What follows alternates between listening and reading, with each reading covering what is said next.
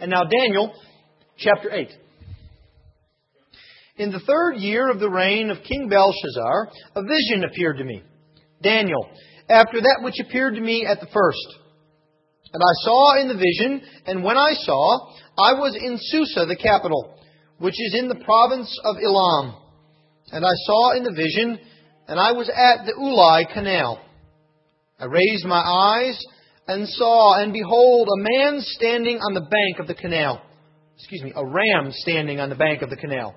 It had two horns, and both horns were high, but one was higher than the other. And the higher one came up last. I saw the ram charging westwards and northwards and southwards. No beast could stand before him, and there was no one who could rescue from his power. He did as he pleased and became great. As I was considering, behold, a male goat came from the west across the face of the whole earth without touching the ground. And the goat had a conspicuous horn between his eyes. He came to the ram with the two horns, which I had seen standing on the bank of the canal, and he ran at him in his powerful wrath.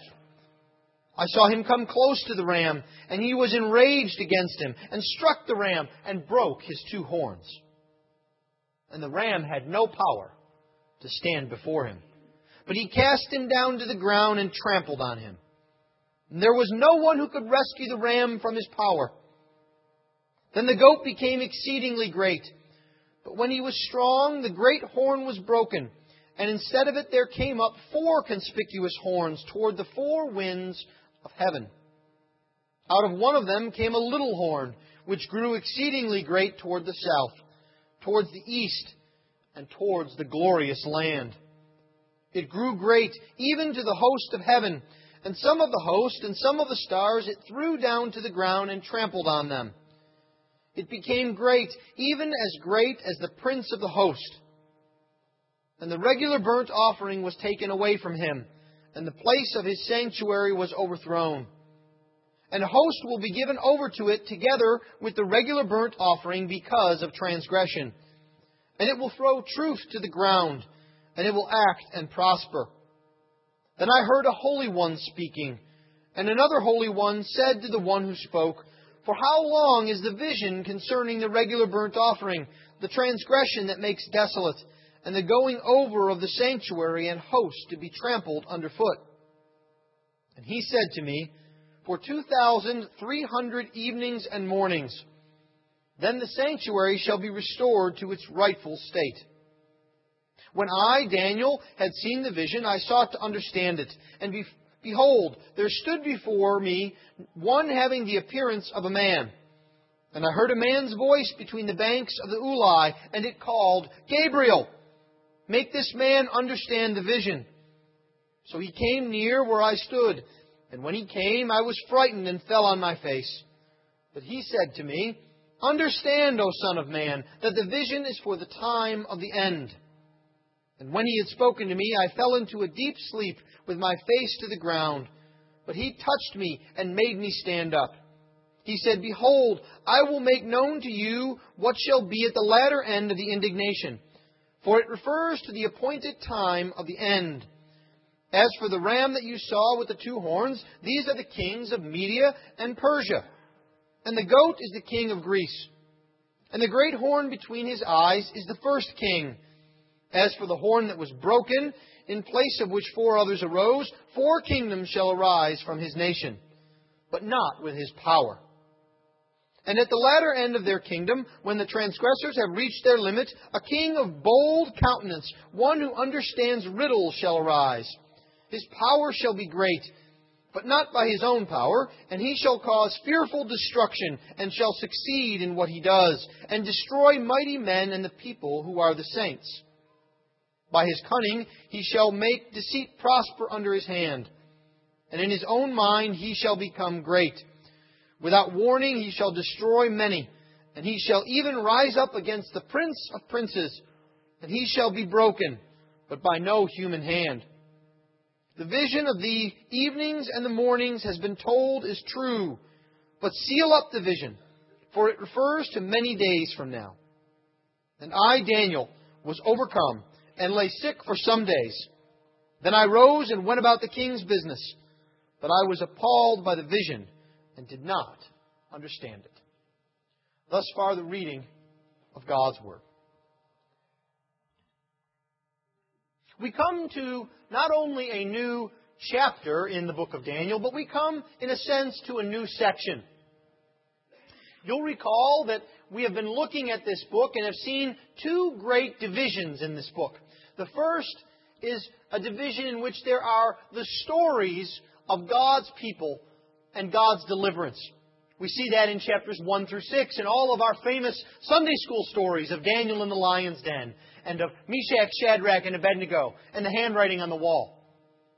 And then the second half of Daniel, chapters 7 through 12, are these series of visions that for many of us, as we read them, they make our heads spin. And we feel a bit like Daniel at the end.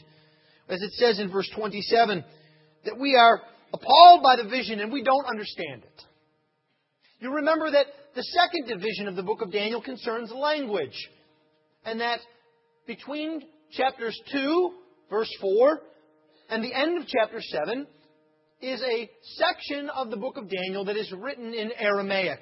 Aramaic is a form of Hebrew. It's only really used here and in two other small portions of the scripture. And you may recall that Aramaic was used as the language of the nations, international. This would be the equivalent of taking the truth of God's Word and publishing it on the internet or in the newspaper so that everyone could hear and know. This chapter, chapter 8, sees us go back to Hebrew. And so what I would like us to think about here is God is saying something but his main audience is not the nations, as we have seen. His main audience is his people. He wants his people to know and understand. That's because his purpose here is different. It is less a proclamation of his power and more a proclamation of his power for comfort and assurance to his people. And so we have a vision here, and the vision seems a bit like the one that we have just looked at in, chapter 7. There we also saw a vision of beasts. We also saw a little horn. There's a sense in which, too, and this vision is like other visions that have occurred before the vision of the tall statue or the vision of the beasts. But I want you to understand that this is very different. Daniel is now here transported to the city of Susa. Susa is about 200 miles east of Babylon. If you think in your mind's eye of all those small maps that you've seen in the USA Today or whatever about the Middle East, Susa is directly east of Babylon, which would be about the center of Iraq, and directly north of that top point of the Persian Gulf. So it is not quite in, far into Afghanistan, but it is closer there than it is to the center of Iraq. It's probably what we might consider central or eastern Iran. And so this was a city that had been great but had been destroyed. It would be rebuilt by the Persians, but now it is a bit of an outpost. And out by a canal in a district of the Babylonian Empire, Daniel has this vision. And I think God does this for a reason to separate out for us chapter 8 from chapter 7. It is very easy to simply carry over chapter 7 into chapter 8 and to come to wrong conclusions. Because we're used to seeing beasts and horns. But what I want us to see this morning are three things in Daniel's vision for his people. First, I would like us to see the writing of prehistory. The writing of prehistory. That is, in a sense, what this prophecy is. It is history written beforehand. And then, secondly, I would like us to see the reason for prehistory. Why God does this. And then finally, I think it is helpful to us to examine our reaction to prehistory. What do we think about this? So, the writing, the reason, and the reaction. It's alliterative with a little bit of creative license in the first point. Well, let's look then at the writing of prehistory. The first thing we see here is a beast.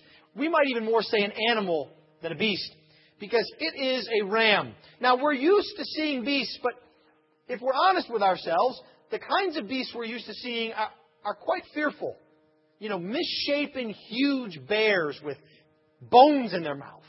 Monster beasts that can't even be described. Uh, a beast that's like a leopard and, a, and a, an eagle put together. And here we see a ram. It's almost like a pet compared to these other beasts. Well, it's not like a pet exactly here because it is different from the previous descriptions, but there is some similarities. Because this beast, this ram, is a bit ferocious. It's not one that you'd want to curl up next to your feet by the fire. It charges westward, northward, southward, going everywhere it will, defeating all that comes before it. What is this beast with the two horns, one that is a little bit longer than the other, but comes up later?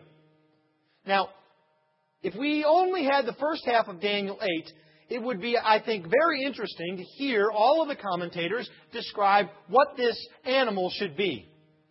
We know this is true because we see it in other places in the Scripture where there is a vision that is not interpreted. And everyone goes to all lengths of fancies and differences and disagreements.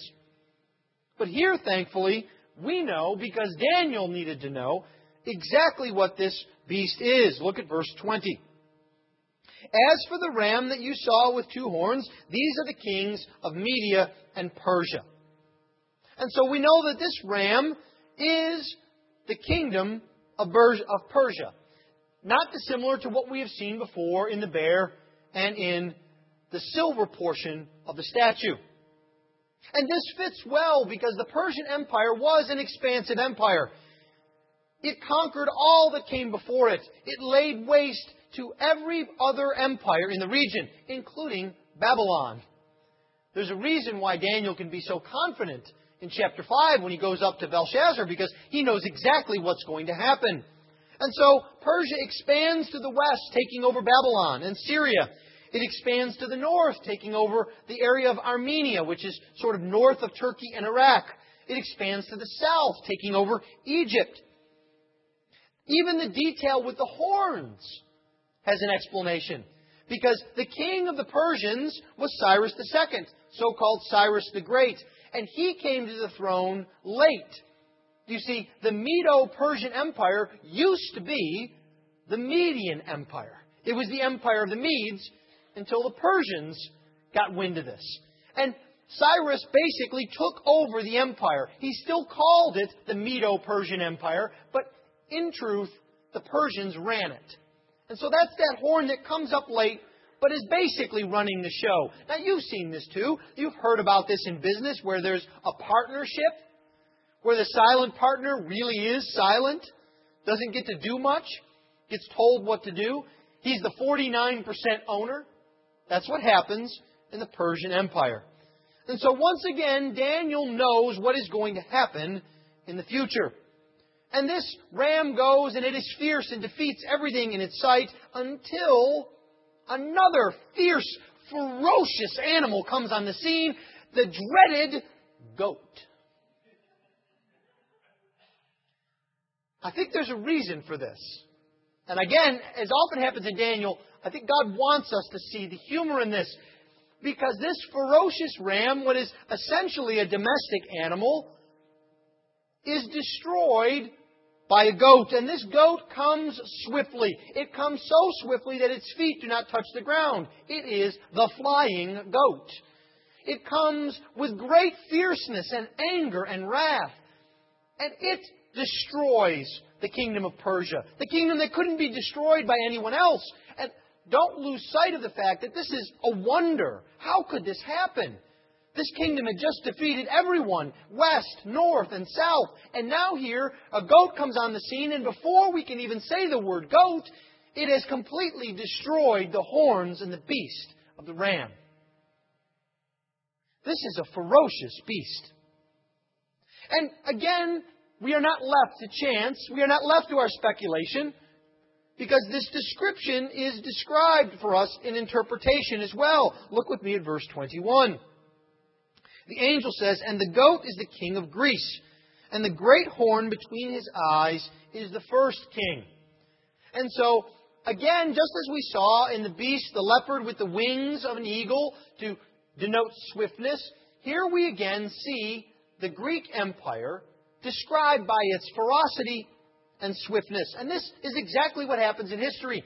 Alexander the Great defeats the Persian Empire, an empire that had stood for more than 200 years. Think about that. And he defeats them in three years. He conquers an area wider than 2,000 miles with an army that walks in three years. It is completely unheard of before, or quite frankly, since. He conquers the entire known world, does not lose a battle, and swiftly from place to place annihilates the Persian Empire. He raises his army in Greece, and then he goes across into Turkey and wins the Battle of Granicus. And then he crosses over from Turkey and down into Syria, and he wins the battle of Issus, a battle he shouldn't have won by all respects, a battle where he was so outnumbered that the Persian king brought his wife and his mother to the battlefield to watch what was going on. And his defeat is so swift, the king leaves them behind. Now imagine that. Honey, I'm out going out to get milk and a new chariot. I'll be back. Talk about a rocky relationship with your mother. Well, do you remember, son, last year when you left me for King Alexander and I was imprisoned? This is a stunning defeat. And then he sweeps through Palestine, sweeps through Egypt where he is proclaimed a god, and then goes in and at the great decisive battle of Gaugamela wins a battle which today is studied around the world by the military for its tactics. That's how impressive it was. You see, we think of this and we think of Alexander the Great and we think of these hero stories. But there's one thing that we can't forget.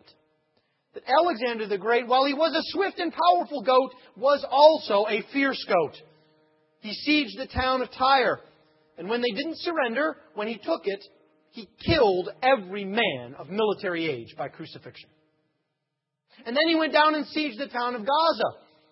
And they obviously didn't learn the lesson of Tyre. And what he did was then kill every male and send the women and children into slavery. Then he came to Jerusalem. And Jerusalem said, Come on in, we surrender. And oh, by the way, look here, there's this prophecy in Daniel 8 about a king of Greece who will defeat the king of Persia. Maybe that's you. And this, of course, just fed into his ego. You see, we need to understand that Alexander was not just a heroic king. He was a king who was a savage, wicked conqueror. He was another manifestation of the power of man seeking to gain complete autonomy. Alexander doesn't live much longer. He goes and he wins the Battle of Gaugamela, conquers Afghanistan, the last king to really do that. You know all of the things you hear in the news about how hard it is to keep a military presence in Afghanistan? Alexander did it. And then he went up against the kingdom of India with their war elephants, and the only thing that stopped him was his army literally threw down their swords and said, We're tired. We want to go home. And Alexander wept because there were no more worlds to conquer. And then he dies mysteriously of some kind of fever. And he goes off the scene and he is replaced by, guess how many kingdoms? Four. His four generals Ptolemy, who became the king of Egypt, Cassander, who became the king of Macedonia, that is, most of Greece, Lysimachus, who became the king of Thrace, that is, northern Greece, Bulgaria, and parts of Turkey, and Seleucus, who became the king of Babylon and the East. Now, what is with this besides a good history lesson? I'm saving some homeschool moms some time in history lessons of the Middle East. Well, I think what we need to understand from this is that human empires are powerful. There is a ram that cannot be stopped. There is a goat that is fierce and tramples. But ultimately, these empires are weak. They are replaced by the next best thing. They think they will last forever, but they do not. And for beasts, they are really just overgrown pets goats and rams. And so it is important for us to think of this as we think of our own nation. And we think of our own nation as one that will never be toppled, that will never be defeated, that our will will always be done. It's also important as we think of places like China or India or Burma where Christians are persecuted. And we think that these nations can never be toppled, that the church will never have sway. And God says, these are but overgrown pets in my world, on my leash. Ultimately, they're weak. There's also an application here for you and for me. Because you see, oftentimes our monsters, our beasts, are not empires. It's the doctor's visit. It's counseling for difficulty in our marriage. It's concern about our children and their education and their growth. And you see, what God says is, in the face of Him, all of your beasts are cut down to size. You see, your problems may be monumental in your sight, but they're not in God's. These empires are huge to us, but in God's eyes they are but for a moment, and they are but flecks of sand. You see, you may not be able to handle difficulties in your marriage, but God can. You may not be able to handle strife at work, but God can. You may not be able to cure yourself or deal with sickness, but God can. You see, this is what God is telling us through prehistory. The last thing that we see here in this prehistory is the little horn that rises up from the four horns. And when we think about it, all of this description of the ram and the goat is really just what we might say context or introduction. Because you see, what Daniel is really concerned with is this king, this little horn, who we would identify with Antiochus Epiphanes IV. Now, there's an important thing here because to history, Antiochus Epiphanes is a footnote. He's an unimportant minor king in an area of the world that isn't that significant. People don't write books or make movies about Antiochus. They make movies about Alexander. They make movies about the great clash of Greece and Persia. But you see, God is not interested in what man is interested in. He is interested in his own devices. He is interested in his own decrees and history. His priorities are not always ours. And so Antiochus comes on the scene here in verse 9. Out of one of them came a little horn which grew exceedingly great toward the south. Now, commentators in Daniel are usually all over the place. You don't have the privilege of reading nine, ten commentators on a given passage. This is one of the few areas in this entire book where everybody is in agreement that this little horn is Antiochus because it describes him such to a T. He comes out of the four horns, he grows and grows large in exactly the area he did in history. He comes into the west, sweeps into Palestine, and invades Egypt. He grows. He attacks the glorious land, which is, of course, the promised land. And so this is important that this little horn is different from the little horn of chapter 7. Chapter 7 is a little horn that is describing perhaps the most obvious type of the Antichrist. Here, Antiochus is an Antichrist, but he is not the Antichrist. But he certainly puts forth the effort into it. Because what he does is, he goes into Jerusalem and he says, there'll be no more circumcision. Ever. By the way, no more sacrifices. By the way, no more praying to God. Basically, he makes everything about biblical Judaism, biblical religion, and the worship of God illegal upon the pain of death. And he keeps his word. He kills between 20 and 50,000 Jews in a short span of time. He takes a pig, an unclean animal, and he puts it on the altar to Yahweh and sacrifices it. And then he places an altar and a statue to Zeus right in the Holy of Holies of the temple. This temple that had just been rebuilt in the early second century BC. You can imagine what this would do to the Jews. They had been in uh, exile and they come back and they rebuild this glorious temple and now this king imposes his will upon them. You can understand maybe even just a little bit of what this might feel like if you get annoyed that there's no permissible prayer in school. Now think about that. You can have prayer at home. You can have prayer out in the street. You, you just can't have audible prayer in school. But here, for the Jews, Antiochus wipes out all prayer. He wipes out all worship. He wipes out all sacrifice. And he attacks both God and man, declaring himself to be God. His nickname is Epiphanes, which means the manifestation of God. This is the writing of prehistory. So, why does God give us all of this information? Is it so that we can write headlines ahead of time? So that we can have contests to figure out who can pick up the most details? No. There are three reasons, I think, for giving us this prehistory. The first is so that we might have certainty. The second is so that we might understand conflict. And the third is that we might have comfort. First, we need to understand with certainty the Word of God. Sometimes we need more than a good logical argument. Isn't that true?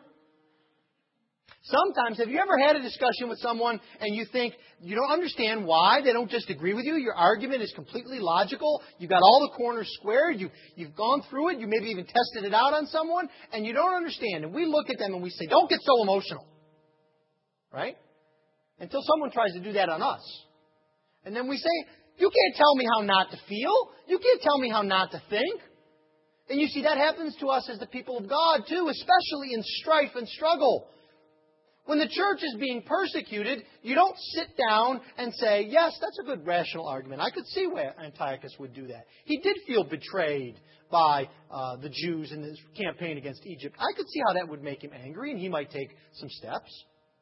No. What you want to see are pictures, storyboards. We might even say flannel graphs. You want it cut as simple as can be. And that's what God is doing here. And you see, he wants us to understand that he knows exactly where history is going. He knows exactly with certainty what will happen. And we need to know this not so that we know what's going to happen. You see, often that's our view of prophecy. We need to figure everything in Daniel and Revelation out so we can get everything straight in our minds. When in reality, what God is saying here is, you need to know that I have everything straight in my mind. History is not random. I am completely in control. I know exactly who will be king. I know exactly which empire will rise and will fall. I know exactly what will happen in your life. And that gives us great certainty. There's also a sense of certainty even about God's judgment. We'll talk about that in a minute. So we have certainty, and that certainty comes in the context of conflict. God is telling Daniel and us that he understands that there is conflict. That this conflict comes against his people.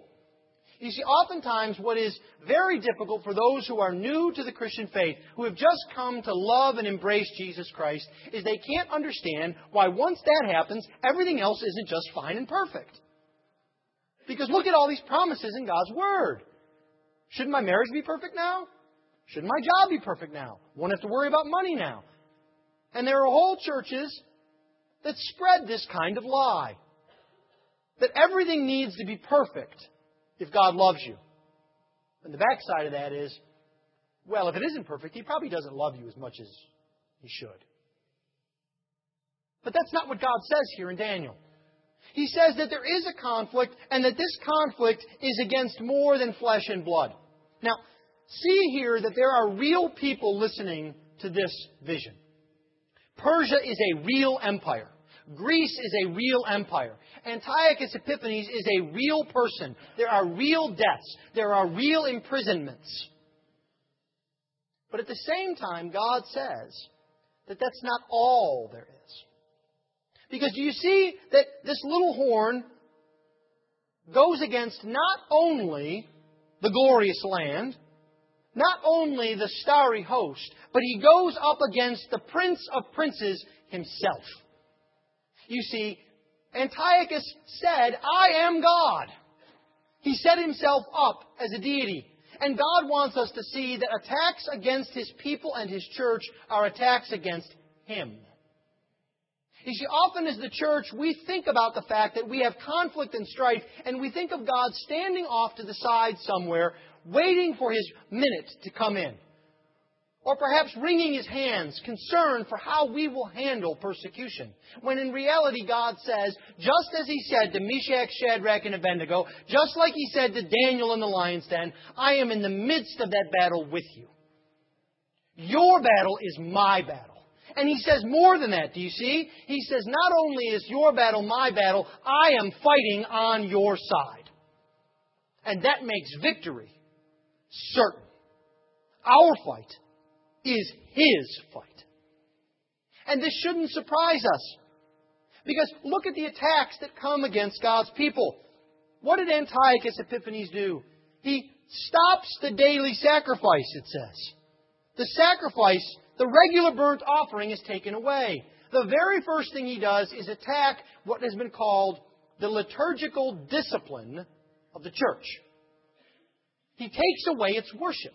It would be as if someone said, you can never worship God on Sunday morning publicly upon pain of death.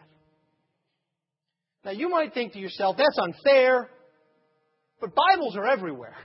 And I've got the internet, and I can listen to MP3 sermons. But think about what that would do to your discipline. Think about how you might be tempted to sleep in a little later one Sunday. Think about how you might be tempted to just push it off just a little bit. Think of how you would miss gathering together with other believers. You see, this is an attack against the church. And it's made even more clear because what he does is he attacks the temple of God. He goes after the very temple. The place of his sanctuary was overthrown. And this is how Satan operates today because the temple of God is not some physical building, but it is what? The church. Now think about this. Isn't this how Satan attacks the church today? He, he tells God's people, well, worship's not that important. You can be a Christian by yourself. You don't need to be a part of a community. You don't need to gather together publicly. And then he attacks the church by introducing strife and struggle. He introduces wrong thinking and bad doctrine. That's exactly what Antiochus did. He changed the order of the sacrifices. He changed the object of worship. He changed what was right and good and true. And truth itself, as it were, is overthrown. You see, God wants you to know that there is indeed a conflict. He is in the middle of it. And knowing that makes us prepared. And we're not surprised. Have you ever, maybe when you were a kid, maybe just the males amongst us. You ever played that game where you each turn to the side and you punch each other in the shoulder as hard as you can? You know that game, right? It's a lot of fun. Ladies don't do this. It's not very ladylike. But you see, what happens is it becomes a contest because it's not as much even how hard you punch. It's you know the punch is coming, so you tense up as much as you can. You want your muscle to be ready, and it doesn't really hurt that much. Unless you're playing that game with someone much larger than you. But when someone gives you what is called in common parlance a sucker punch, it can take just one punch to knock you out off your feet. You see, this is a principle here that we can use in our spiritual lives, that we need to be ready for the conflict. We need to know that life is conflict, both material and spiritual, and that God is on our side. This is how we deal with and, our, and, our, and, and handle conflict. Finally, there is a comfort found in prehistory in knowing that God has an absolutely precise calendar. Now, I've said to you before about Daniel, we only take what we are given and we don't try to go off in flights of fancy. And so we're told that one kingdom is the king of, of Persia, we're told another is the king of Greece, and then we're told a king comes out of the kingdom of Greece. So this is all logical and easy to tell. But then we're told 2,300 evenings and mornings. Now, what does this mean? Is it a round number? Is it evening and morning sacrifices, so it's 1,500 days? Is it 2,300 days? Is it three and a half years? Is it seven years? And I could get out a calculator and charts and show you how three and a half years works, how seven years works, or how it's a general statement. But I'm not going to bore you with that. What I want you to see from this is, is that God has a precise calendar with everything. And He doesn't always share it with us. And that's okay. Just knowing that He's in charge and everything has been decreed by Him, we don't need to know the exact dates. We just need to know the reason for the conflict and to know that the conflict has an end. Well, this is the reason for writing prehistory. Finally, and briefly, we need to think about our reaction to prehistory.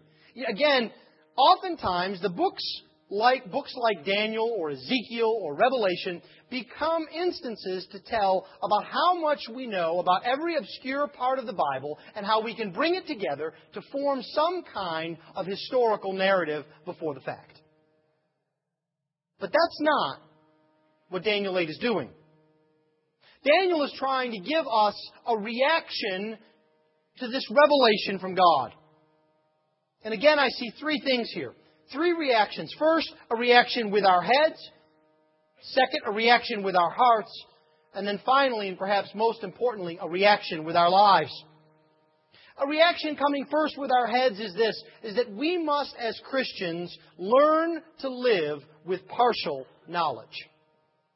We cannot know everything. And this is important. We need to know that there are certain things that God hasn't revealed to us.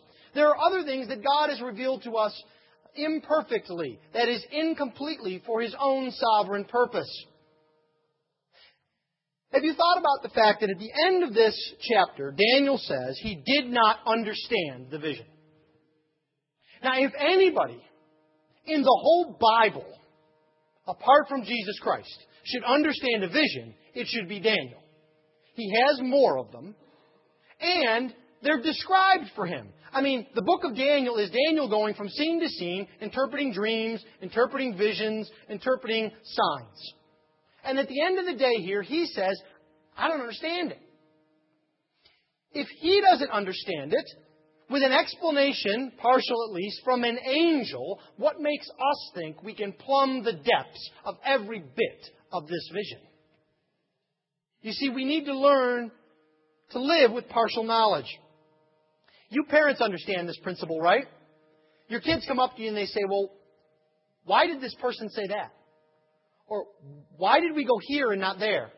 Or can you tell me this detail? Can, can you tell me that? I need to know. I want to know. And you say, No, I'm not going to get into it. All you need to know is, and you cut to the chase, right?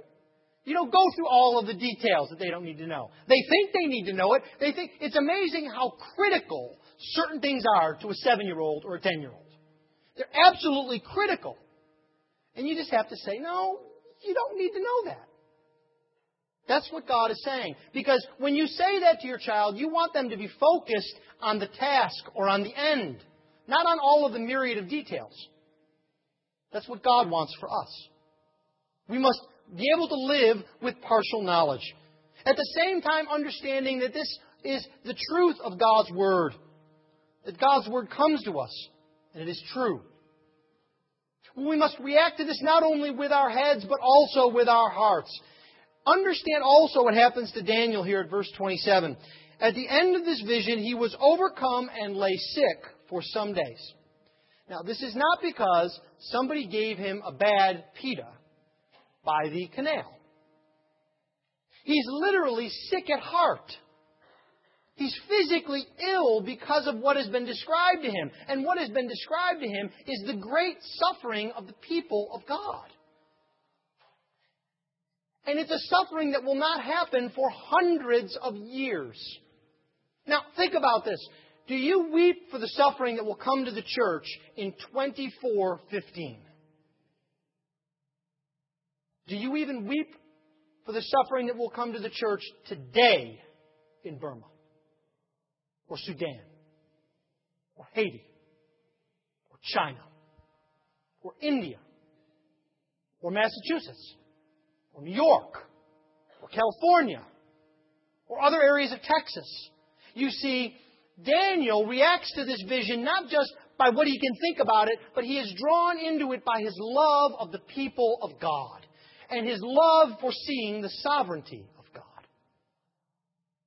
This is something that we must have in our lives as well.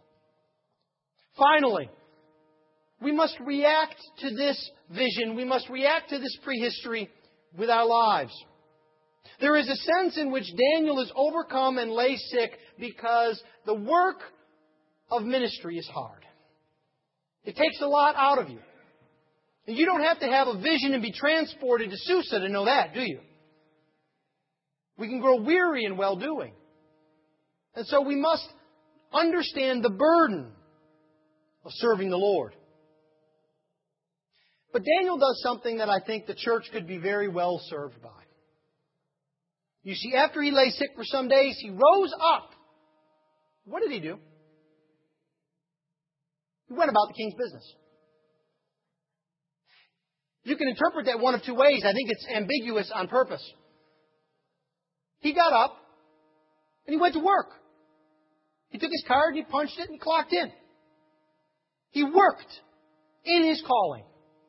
In the midst of all that was going around him and the great truths that he knew and the great spiritual battle, he did what he was called to do, to glorify God in his calling. And it doesn't matter whether that calling is drawing or adding up numbers or changing diapers or cooking. We glorify God in it. Because you see, there's the other part of that ambiguity. It's not just the king of Babylon's business. It's the great king's business that he is about, which happens to involve his daily work. And so as we think about the history that has been laid out before us, in our own lives, we can think about the book of Revelation and knowing the victory of God that is to come. We must react to it. We must respond to it with our heads, embracing the truth. We must respond to it with our hearts, loving God's people and longing to see God's sovereignty displayed for all to see. And we must react to it with our lives as well, giving everything we have to the Lord our God.